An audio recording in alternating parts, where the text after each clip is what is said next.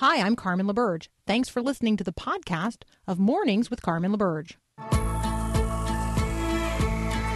Your daily encouragement that God has the world in the hollow of his hand.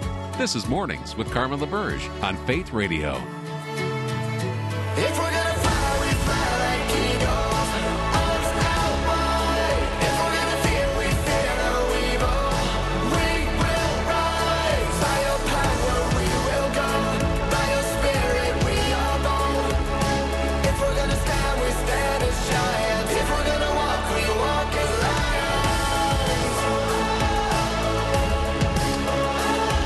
Okay, so I might just have to um, give us a reminder. Uh, social media is not a safe place to be, um, and it's also not the place where um, you should be posting, well, anything that you wouldn't want to stand before God the Father in the presence of God the Son by the power and inspiration of the Holy Spirit and repeat. And so if you need a little social media check this morning, I'm just I'm just letting you know that it, is aflame this morning with negativity. It, probably always is, but I've been really struck by it um, this morning. And so let me just say, uh, if you if you have added which on it's just like on Twitter, right? You would at somebody. Okay, so if you have done that today or yesterday or the day before yesterday, or you're considering doing it, I want you to pause for just a moment and recognize there's nothing that you do in secret. Nothing. Nothing. So God is reading your feed. He's reading your social media feed. And if you're not saying and doing things that are honoring to him and bearing positive witness to his son, our Lord and Savior Jesus Christ, if you're taking his word, if you are taking his word and you are ma- manipulating it and you are using the word of God um, as justification for anything that's outside of his uh, divine character and will, I, you know, here I got two words for you today. Stop it. These are the two like mama words today. Stop it. Okay. Whew. All right. That's that's because I spent four minutes on social media between the last hour and this one. What I really want to talk about right now um, is the death of J.I. Packer. I, I led off the first hour acknowledging the magnificent uh, life well lived of John Lewis. And I want to lead off this hour um, recognizing the gift of the life of J.I. Packer. Uh, we actually we air a segment um, every uh, every day during this program, and it's called Knowing God. J.I. Packer actually wrote one of the most readable books on the subject of God saving sinners, uh, and that book is called Knowing God. J.I. Packer died on Friday, just five days short of his 94th birthday. Uh, he was a lifelong Anglican. He was a Puritan scholar, um, highly regarded among uh, what I would describe as you know circles of Reformed Christians. Started his ministry in England, later moved to Canada, um, but his greatest influence, without question, has been in the United States. And um, if you were to ask him what uh, what was the most notable achievement of his own life, although he wrote countless books over seven decades of ministry, this is the way that he uh, answered the question. He believed that his role as the editor, general editor of the English Standard Version of the Bible. So if you are using an ESV, which I am using, uh, if you are using an ESV, an English Standard Version of the Bible, then J.I. Packer was the general editor of it. And he said uh, that it was likely his most significant work. Quote, I find myself suspecting very strongly that this was the most important thing that I have ever done for the kingdom because it helps people know God. If you haven't been in the Word of God today, let me encourage you to go spend some time in the Word of God in order that you might know God. Because knowing God changes everything. Knowing God changes everything. Next up, Linda Mintle. Uh, Dr. Linda Mintle and I are going to talk about um, a couple of uh, a couple of topics. Um, we're going to lead off with the difference between cravings and hunger. Oh my goodness! I think she's about to stomp around in my rhubarb wheelhouse. We'll be right back.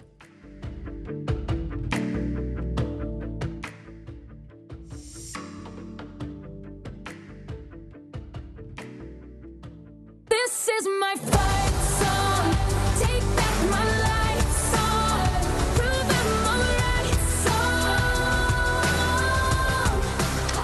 Okay, we could just call this uh, the intervention or the confessions of an emotional eater, or we could call this a conversation with Dr. Linda Mintle about cravings versus hunger. You can find what we're discussing today at drlindamintle.com. Linda, welcome back.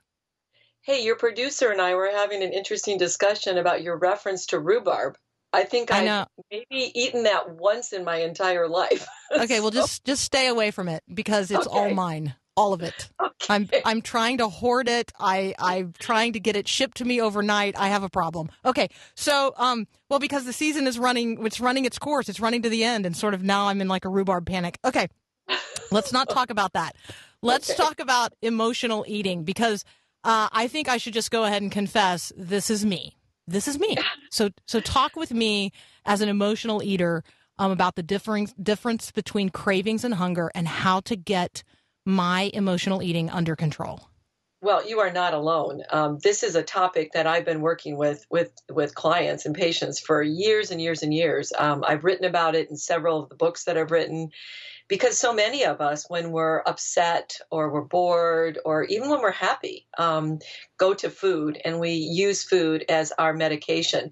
And you know, the joke is, Carmen, that we, you know, we don't maybe go to pot or we don't maybe go to, you know, heavy drugs or drinking to medicate ourselves. We go to food in the church. So when we're feeling down, we're feeling low, we're feeling upset with life, and we're stressed. Uh, there's a lot of stress eating going on. Um, as Christians, we just go to food instead and uh, use that to medicate ourselves. So it's it's one of those issues that a lot of us can develop. Um, I remember not connecting the dots to this when my brother was killed early on in, in my life. Um, I didn't realize that I was eating as a response to the stress that I was feeling. So the first thing you got to think about here is, you know, uh, first of all, when you crave something, it's different than when you're really, really hungry. And I do spend a lot of time in in uh, books that I've written. Press pause before you eat was one of them, where I talk about what's the difference between hunger and actually having a craving. But one of the things that happens with a craving is you usually want foods like chocolates and sweets or foods that are rich in fat. Interesting that men actually crave red meats and pizza. Uh, there's some thinking that maybe men are craving, craving, uh, craving these type of foods because maybe this is what they had when they were growing up, and these are comfort foods and things that remind them uh, of their moms. But when we're really hungry, it really doesn't matter what you eat. It's like whatever, put something in front of me, good, that hunger is gone. When you're craving, all you can think about is that one food that you really want. So you start thinking about those brownies and you think about, oh, that would be really good right now. And, you know, maybe I should go to the refrigerator and get some ice cream with that. Or, you know, you, you just start thinking about all of that. But the important thing is with emotional eating is what is it that's triggering you to eat at the moment? Because if it's not hunger, then what are you feeling? And, and this is really what can be helpful to anybody who's listening is when you want to eat something, just stop and say to yourself, what am I feeling right now? Am I really hungry? Is my stomach rumbling? Am I kind of lightheaded? Do I have kind of a headache?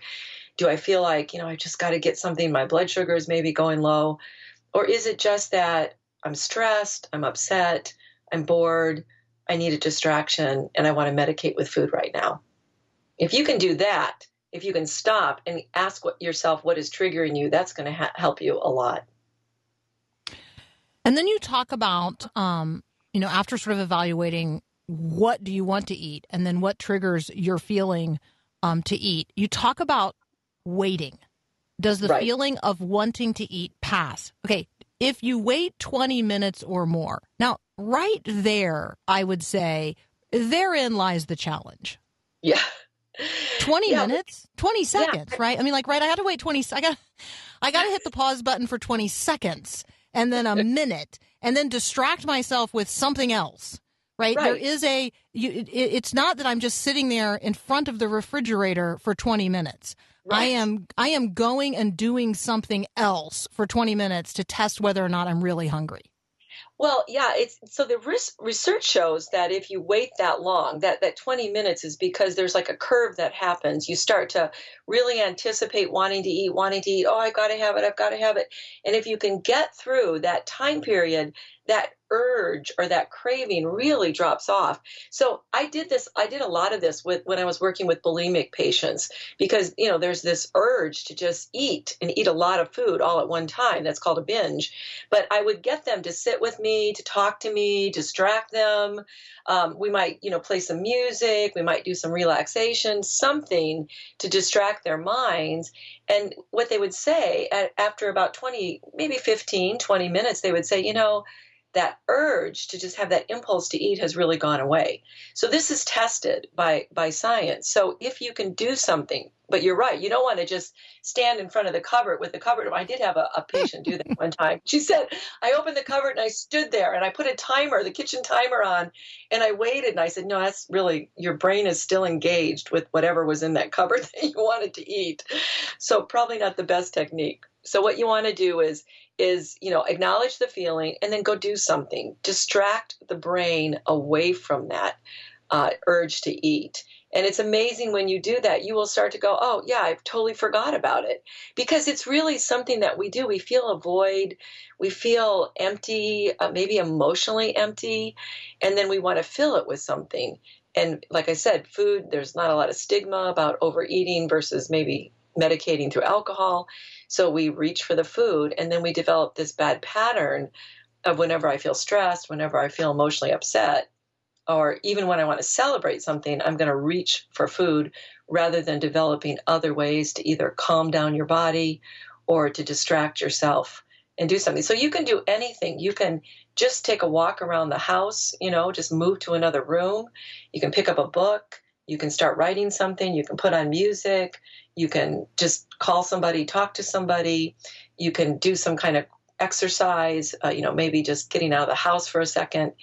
Um, and if you wait, if you do something during that period, 20 minutes later, you're going to forget all about that craving and you're going to be okay. So you have to break that habit. And that's the issue with people is you got to break that habit of I feel something, I immediately go to the food um, once you can break that habit, you can break that connection in the brain, and then you can lose that emotional eating.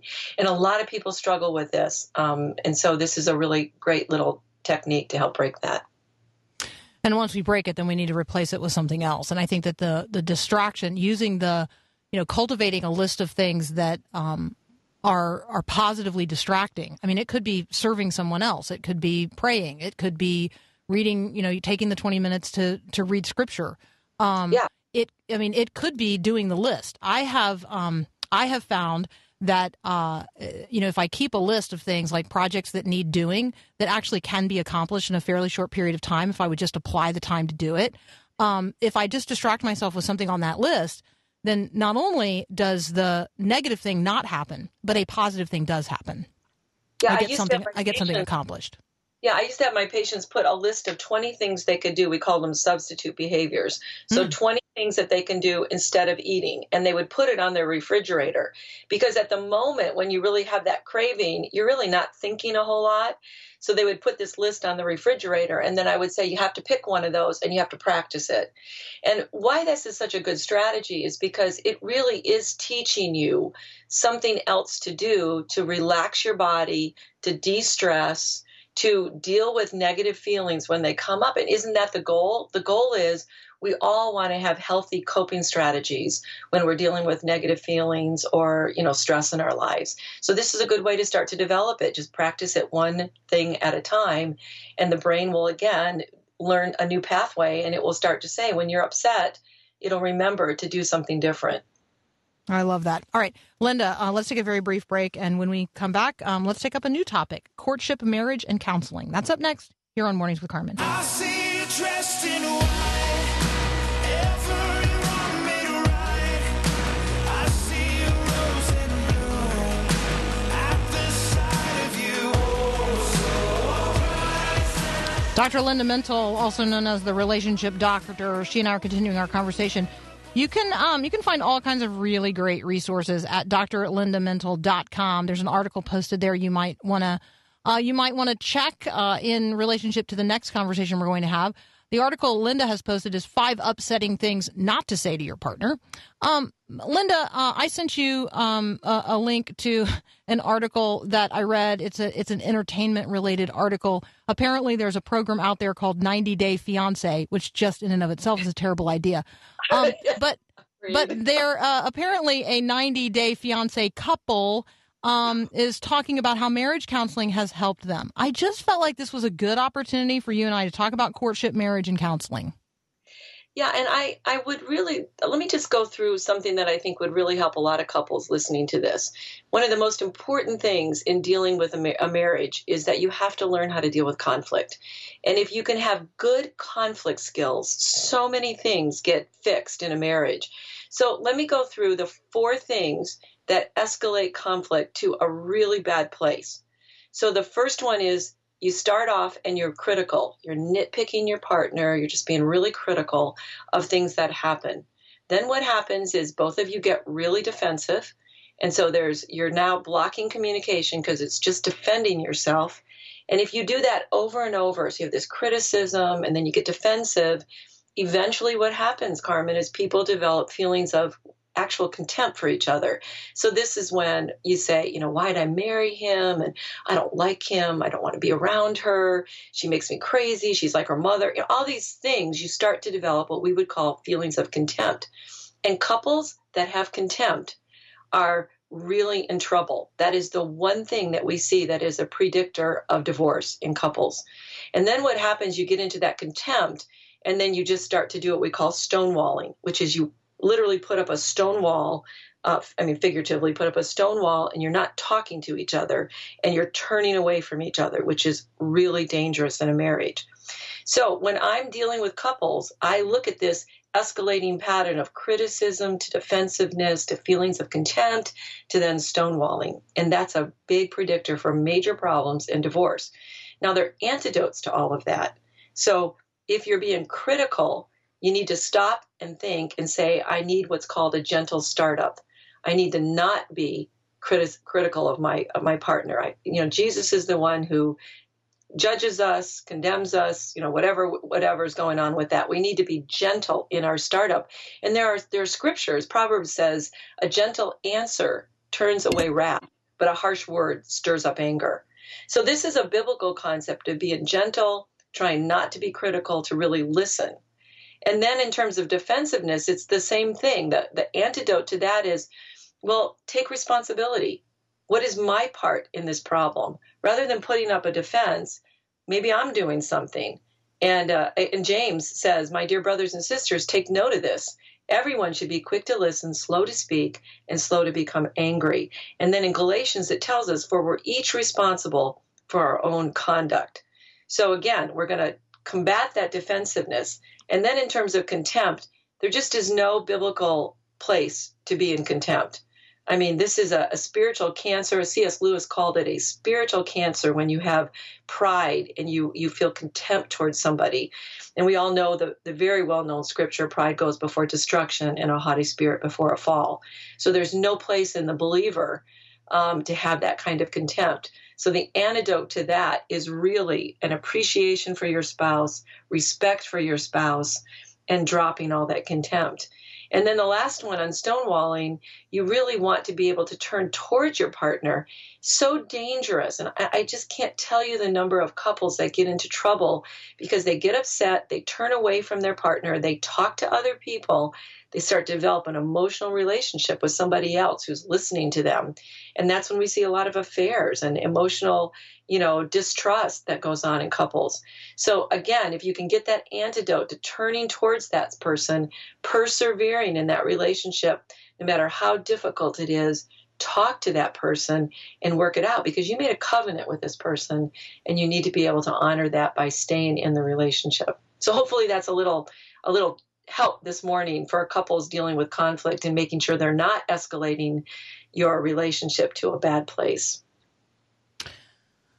Oh, Linda, you redeemed um, you redeemed the segment because I I was uh, uh, there was a chance I was going to just wander down into the weeds of the 90 Day Fiance uh, whole reality television series that I didn't even know existed, and apparently has been on for seven seasons. So, uh, so Well, thank good. you. You didn't know it existed because I didn't either, and I didn't really want to watch that show after I No. saw the article.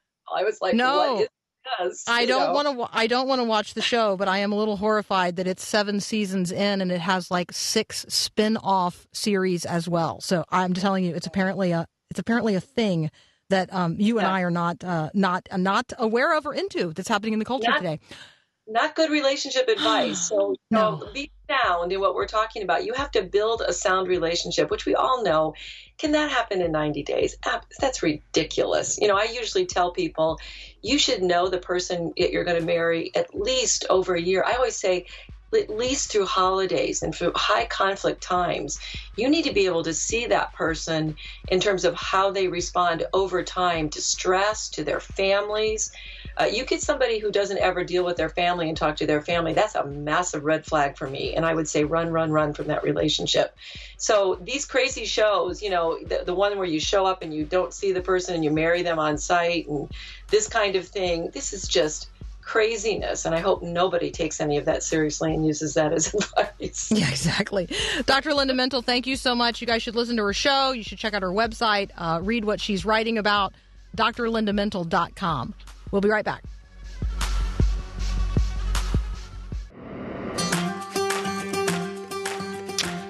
So many headlines uh, internationally that we need to cover today. We're going to focus with David Aikman here in just a moment on um, issues related to China and issues related to Iran. That's up next here on Mornings with Carmen. This is Max Lucado. 1 Samuel 16:7 says, "Man looks at the outward appearance, but the Lord looks at the heart." Those words were written for misfits and outcasts. God uses them all. Moses ran from justice, but God used him. Jonah ran from God, but God used him. Rahab ran a brothel. Sarah ran out of hope. Lot ran with the wrong crowd, but God used them all. And David, human eyes saw a gangly teenager smelling like sheep. Yet the Lord said, Arise, anoint him, for this is the one. God saw what no one else saw a God seeking heart. David took after God's heart because he stayed after God's heart. And in the end, that's all God wants or needs. Others measure your waist size or wallet. Not God. He examines hearts. And when he finds one set on him, he calls it and claims it. This is Max Lucado. My name is Bond, James Bond.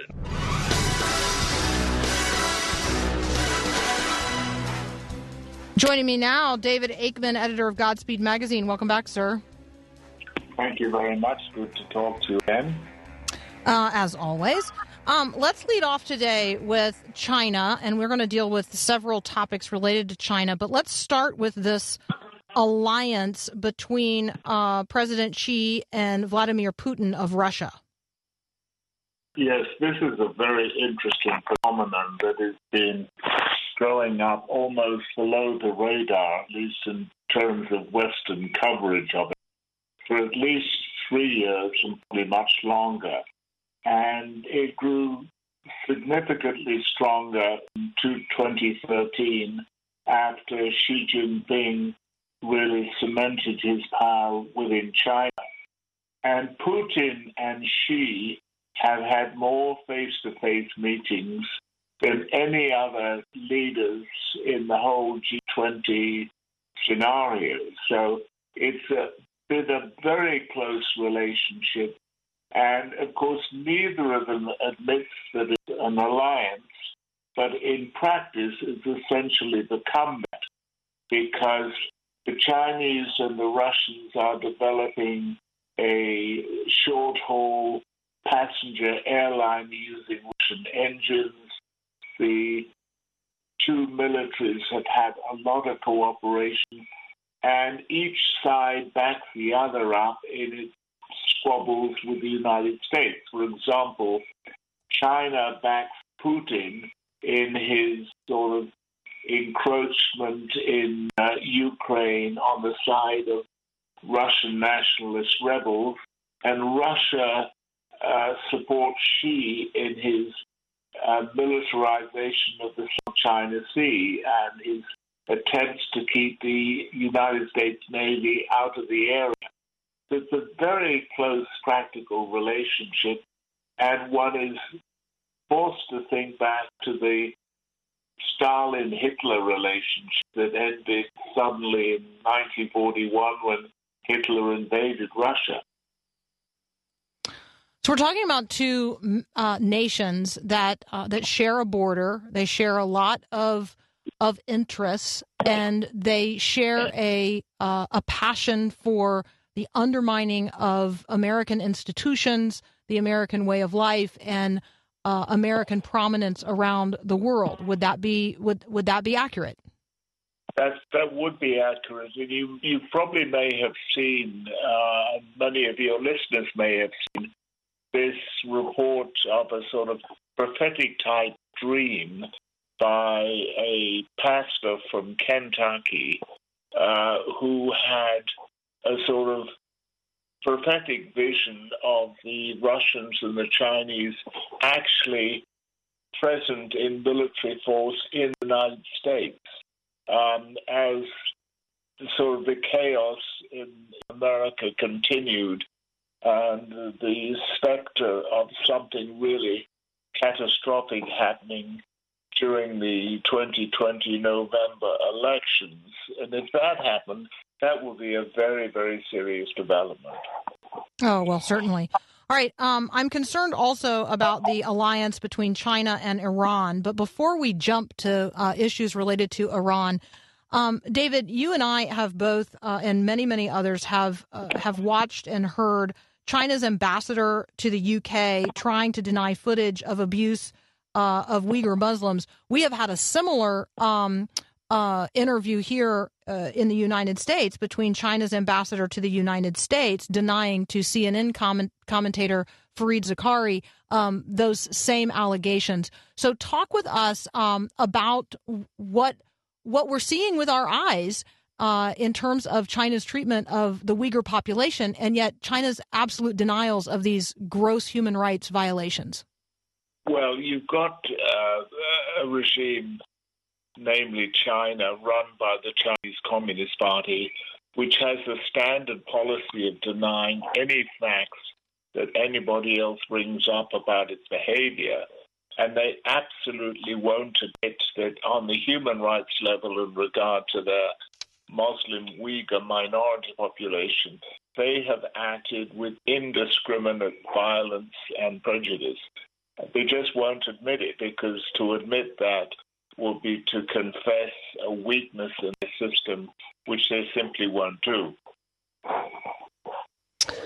All right, um, let's take a, a brief, let's take our break a little bit early so that when we come back, we can pivot to a conversation about Iran, which China has announced an alliance with Iran, but we got all kinds of things going on in Iran, including I'm just reading this morning that Iran has executed an alleged CIA Mossad operative or agent uh, who they say helped spy on uh, Qasem Soleimani before his assassination. This is a serious escalation in terms of uh, the relationship between the United States and Iran and Israel. Um, and so I'd love to I'd love to talk about things going on in Iran uh, after the break. I'm talking with David Aikman from Godspeed Magazine, and we'll be right back.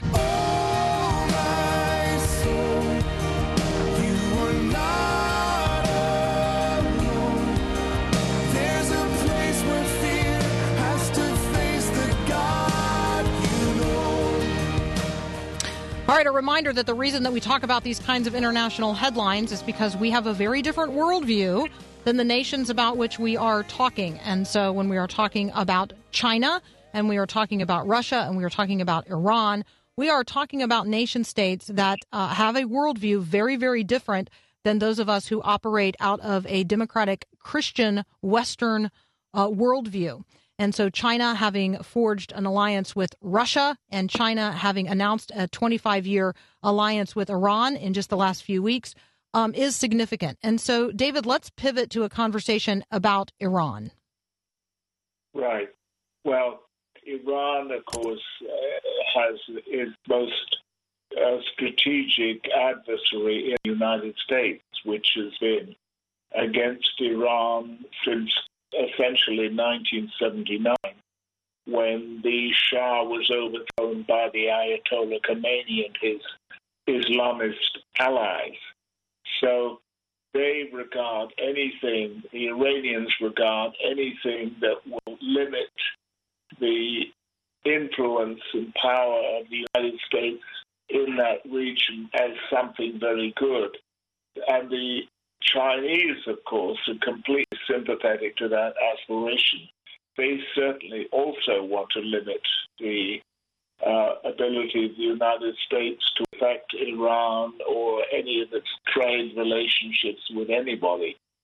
So you've got a, a built in adversary relationship, which is, in course, of course, increased by the fact that China has had, as we discussed earlier, this improving and very close relationship with Russia, particularly to the point that Chinese warships have taken part in maneuvers with the Russian Navy in the Baltic Sea, which is way out of the, the range of the, of the East Asian circumference of Chinese influence. So that's a, a very troubling development, at least for Western allies.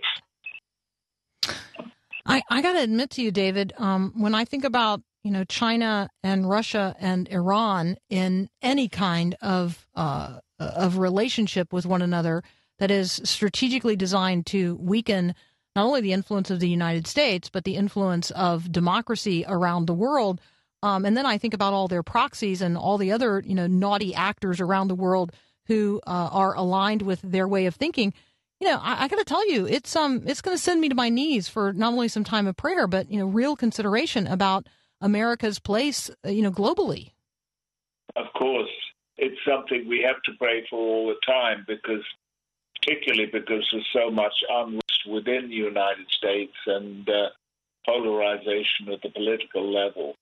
So we really need to see the American population come together in a way that it hasn't been um, closely allied with itself for quite a long time.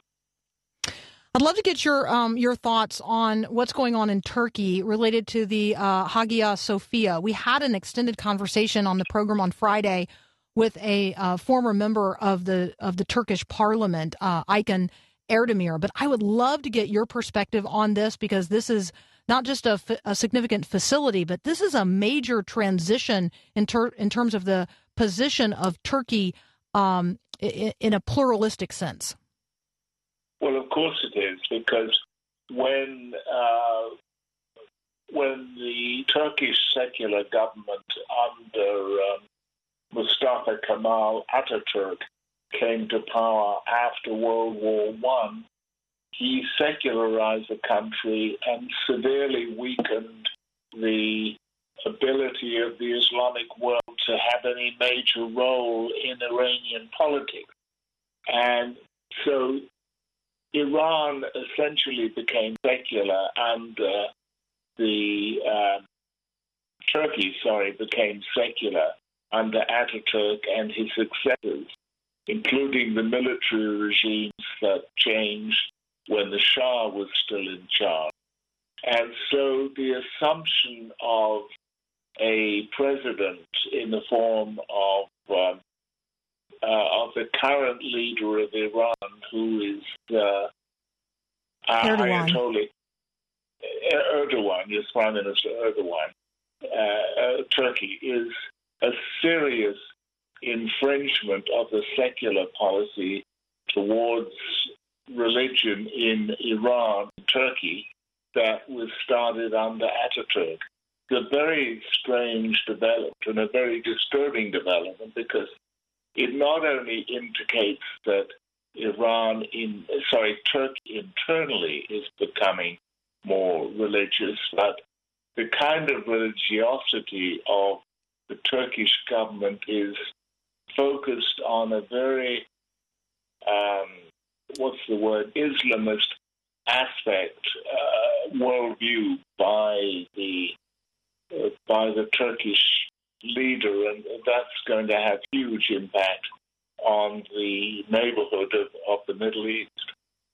It's always curious to me, David, when countries like like Turkey pivot so dramatically away from uh, a secular and and often Western worldview, um, and they pivot. They take such a hard turn toward a fundamentalist Islamist agenda. Um, and they're not just interested in that agenda being carried out within their borders, but globally, um, or certainly regionally. Um, and then, and and yet, how the world shrugs as if, eh, that's just you know, that's just going on over there, and um, and we shouldn't worry too much about it. I, I would say that um, the the devolution of Turkey, in particular, from uh, a a good participant in in you know as a NATO ally to the position that it is it is in today um, is something that has happened on our watch in very recent years and should be of grave concern to many of us. It should, exactly. But I think previous administrations did not pay a great deal of attention to attention to this. Not only uh, Democratic under Obama, but the Republican administrations under the Bush um, family. So it's been the tension has been dwindling in both partisan watches, and I hope President Trump is able to give a lot more focus and really put pressure on the on the Turks as well as the Iranians to lessen their grip on other parts of the region that they're trying to influence in this Islamist way. All right, and then we have to do this one really fun good news story quickly before we let you go. Captain uh, Tom, a hundred year old uh, veteran, um, has been knighted by the Queen. Yes, that's a, a wonderful thing, which uh, everybody in the UK has cheered resoundingly because he's raised millions of pounds of support for the National Health Service in its uh, struggle to resist the COVID 19 crisis. And he's done so by walking back and forth over in his garden, you know, several times a day, hundreds of times, if you like. And everybody applauds him, not only for his courage and tenacity, but for his modesty and unassuming personality, which apparently came up in his conversation with the Queen, because he wouldn't say what they talked about, but it's obvious that she said something to him, really recognized his remarkably humble and yet heroic character. It's uh, it's precious. I hope people will check it out uh, online. The pictures of it, Captain Sir Tom Moore knighted uh, by the Queen of England. It is uh, it's precious to behold, and just something that you know you just want to take time to to celebrate these particular moments. David Aikman, thank you so much as always for joining us, Thank you very much, Carmen. Have a wonderful week. and you as well. We're thankful for you. We'll be right back.